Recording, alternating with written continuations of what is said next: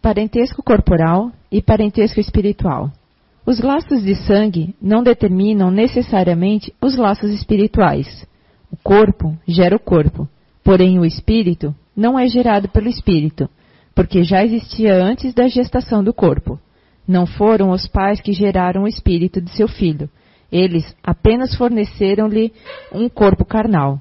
Além disso, devem ajudá-lo no seu desenvolvimento intelectual e moral, para fazê-lo progredir. Boa noite. Boa noite aos internautas que estão nos assistindo aqui. Né, sintam-se bem-vindos aqui à nossa casa.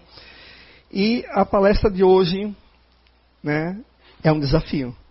Porque falar de desafios da vida em família são tantos, são muitos, que eu vou tentar aqui, né?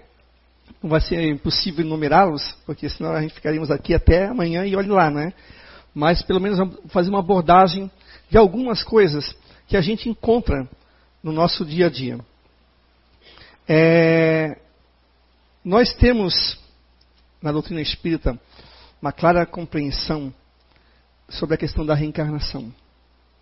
Né? E junto com a questão da reencarnação vem a questão por que estamos aqui. Afinal de contas, né, para que viemos novamente aqui à Terra? E